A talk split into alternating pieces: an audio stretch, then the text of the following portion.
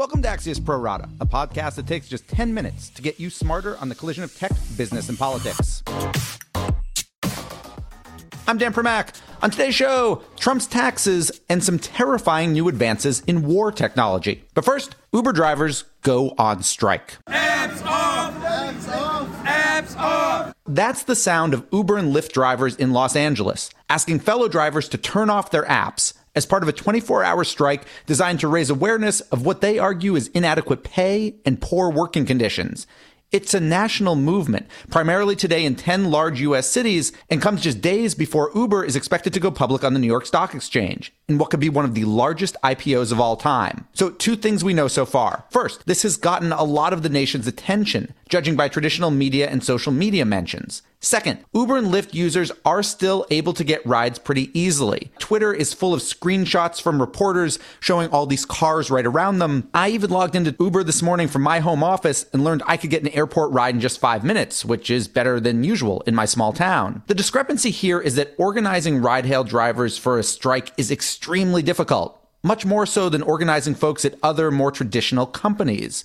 For starters, there's no company directory for organizers to rely on for mass communication or a central office where drivers meet and can share stories. Plus, the ride hail companies themselves have always been designed around what they call dynamic pricing, which means they may have offered added incentives for drivers to be on the road today kind of like what they would do on a busy night like New Year's Eve. Some drivers, even if sympathetic to the strikers' cause, might not feel they can afford to pass up the extra pay. And then there's also the matter of pre announcing that the strike will only last 24 hours. That makes sense for those drivers living paycheck to paycheck, but doesn't give organizers much leverage over Uber and Lyft, who have been explicitly told that this too shall pass. The bottom line ride hail drivers are upset and will get even more upset when they read about all the early Uber employees and shareholders who get minted as millionaires on Friday. But they've got a very long road before achieving meaningful change. In 15 seconds, we'll go deeper with ride hail driver Josh Cashin, who's among those protesting today in Los Angeles. But first, this. There is more news out there than ever before, but these days it's harder than ever to find it and to know what to trust. Axios AM takes the effort out of getting smart by synthesizing the 10 stories that will drive the day and telling you why they matter. Subscribe at signup.axios.com. And now, back to the Pro Rata podcast. We're joined now by Joss Cashin, joining us from Los Angeles International Airport, where she is protesting with other ride hail drivers. So, Joss, in short, why are you protesting today? Mostly, it's uh, for a lot of our drivers. It's about pay, but really, it's about the working conditions and just um, you know, there's been a pattern of, of increasing mistreatment of drivers basically since these companies came into the market, and uh, so they finally just um, you know, they've crossed the line in, in the sand where drivers just aren't going to take it anymore. And so we're angry and we're out here making a scene, trying to make some change happen. Explain that to me. So the pay I understand, and we'll talk about again on the mistreatment. What do you mean by that specifically? The rates have been cut so much that basically you're forced to work for Uber and Lyft promotions, whatever that may be. And usually those involve a very high amount of rides, which basically make you into a full-time driver if you want to make the, uh, you know, if you want to have a chance of making above minimum wage. There's somewhere you'll have to do like three rides in a row, five rides in a row, six rides in a row. And, you know, those rides could be anywhere from five minutes to up close to an hour long each, depending on what traffic's like. And there's no way for you to, to choose, pick and choose which ones you're going to get. So that a lot of times can force you to work for very long stretches of time without taking a break or being able to like, you know, stretch without breaking your streak. And so you have to accept every ride basically in order to get these promotions and it just makes you work longer and longer hours. It's ridiculous. I'm burned out from it. I do this part time, and I, you know, and I'm in my mid 20s, and I've already got back problems going on. And so I can't imagine what the more full-time drivers are, are dealing with. A question would be, okay, nationwide, we're in a, a, fairly low, very low unemployment situation. There are generally other jobs available to people. Why continue to drive for Uber and Lyft if the pay is below minimum wage or you're arguing the pay is below minimum wage and the conditions are terrible? Varies from driver to driver. We've got our minds on the, on the bigger picture. You know, even if we move on to another job, someone's still going to be doing this job. And so um, when someone tells me like, you know, you should get another job, what I hear is, you know, you want to be driven by someone who's, you know, even more desperate and even worse off than the current drivers. And, you know, that's just, that's not right. You know, there's just a certain amount of, of money that you need to live in a community. And, you know, I don't think it's fair for drivers not to be able to, to exist in the communities they serve. And these drivers that they're busing in an hour away, two hours away, three hours away from San Francisco to go work, that's a travesty to me. One of the reasons that riders started to prefer ride hail to taxis, there was two, right? Obviously, the convenience was one, being able to not have to stand on the corner waiting for a cab. And the other was they were cheaper. And the, the rides have continued to be cheaper and continue to get subsidized. Uber and Lyft lose billions of dollars a year still.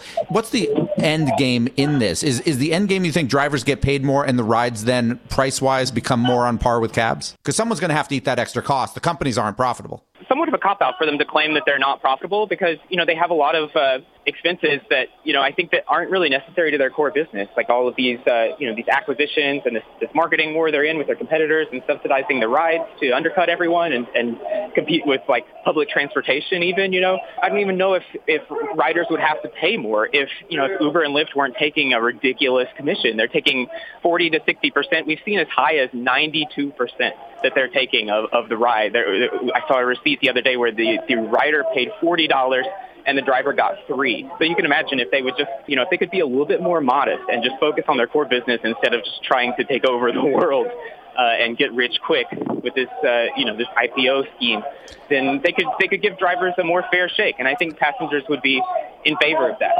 Well, I'm curious. So the, the, when you say IPO scheme, I mean the, the company's going public. Lots of companies go public. When you say acquisitions, but they do still on ride hail itself. If you look at their numbers on the core business, on on their average rides, whether it be in the U.S. or in other markets, they still lose money per ride. Both of these companies do. That may be true in more like emerging markets, but uh, from what I understand, at least in here in LA, this is like one of their top five cities. They should be able to pay drivers a living wage here. I think that if their strategy was to keep drivers happy, then they could do it. But I think they've written drivers off and then um, as far as you know, the get rich quick scheme, my opinion. But uh, I think that this IPO is is all the people who need to make money from this, who have been working on making money from this for a while, they're cashing out and they're leaving uh, the public holding the bag. I, I think that's what what's going on. I, I don't think that they have any serious plan to become profitable, and, and according to their perspective, that that seems to be what's going on. Josh, I wonder, you know, one of the things with this IPO, and Lyft did this too, but to a lesser extent, it was a smaller IPO, is that there are cash rewards for certain drivers in this, uh, kind of long-term drivers who have completed X number of rides, anything between ten and forty thousand dollars. In theory, it's money you can either you know use to pay off debts or put under your mattress, or you could use to buy shares at the IPO. I'm curious, did you qualify for this, and do you know anybody who did? I, I personally didn't uh, because I uh, I worked part time. I, th- I signed up in in 2015, uh, and then I moved away from LA for a little while, a little bit more than a year, and then moved back. And when I moved back, it was it was awful.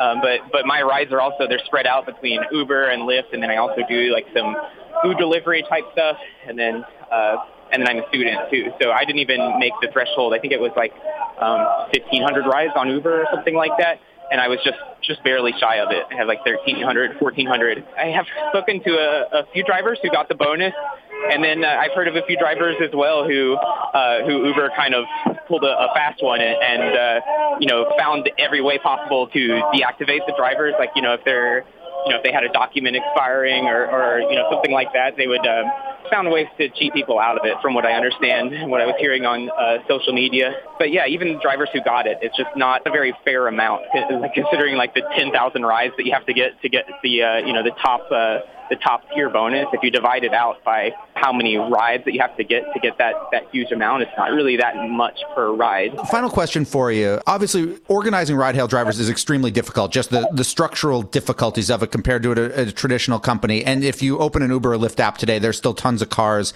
out there on the road. Do you believe that today's strike will force a change at Uber and Lyft? Or do, is this more about raising awareness that we'll get there eventually? On my personal experience, just watching the, the trajectory of Uber and Lyft uh, since they've come onto the market, I don't get the impression that they will capitulate to drivers at all. They don't seem to care at all about about the drivers. You know, that's uh, you know they're in a hurry to to replace it. So yeah, this is today. This is mostly about raising awareness uh, with with passengers. You know, we're we're going to hurt their pocketbook a little bit uh, because we're encouraging passenger boycotts as well. But secondary to, to the financial impact is just yeah, raising awareness, and then also you know hopefully drawing the eye of, of regulators who can um, you know since Uber and Lyft aren't have have no no profit motive to, to make things better for drivers, and since we are below uh, you know, what we, we would consider to be a, a living wage, then, you know, the regulators are going to need to, to make that happen for us since the companies aren't, aren't likely to comply. Josh Cashin, thank you so much. I appreciate your time. My final two right after this. Axios gives you the news and analysis you need to get smarter faster on the most important topics. In our unique Smart Brevity format, we cover topics from politics to science and media to tech. Subscribe to get smarter faster at signup.axios.com. And now, back to the Pro Rata podcast. Now it's time for my final two. And first up are President Trump's tax returns. No, no, not the ones that he and Treasury Secretary Steve Mnuchin won't give up to Congress, but older ones, uncovered by the New York Times from the 1980s and 1990s, showing that, quote, year after year, Mr. Trump appears to have lost more money than nearly any other individual American taxpayer. End quote. Trump took to Twitter this morning to respond, arguing that the losses were standard for real estate developers of that era due to permitted write offs and depreciation. But then he also called the Times story a quote, highly inaccurate hit job. Or put another way, everyone did it, but you're a liar if you say, I did it. And finally, this morning, Axios' Kaveh Waddell reports that war weaponry is becoming more about computer code than about metal and rivets, or more specifically, it's about weapons designed by using artificial intelligence. Kaveh cites experts who say such weapons can be erratic and easily stolen, thus making violent conflict more likely and yielding fewer winners. For example, South Korea already has automated turrets on its border, while Israel patrols the Gaza border with autonomous drones. Now, the US does have a clear cut policy against using weapons that target and kill people without any human input but most countries don't. And the US has actually blocked attempts to create a UN ban against autonomous killing machines. In short, this will get worse and maybe never get better. And we're done. Big thanks for listening. And to my producer, Tim Shovers, have a great National Coconut Cream Pie Day. And we'll be back tomorrow with another Pro Rata podcast.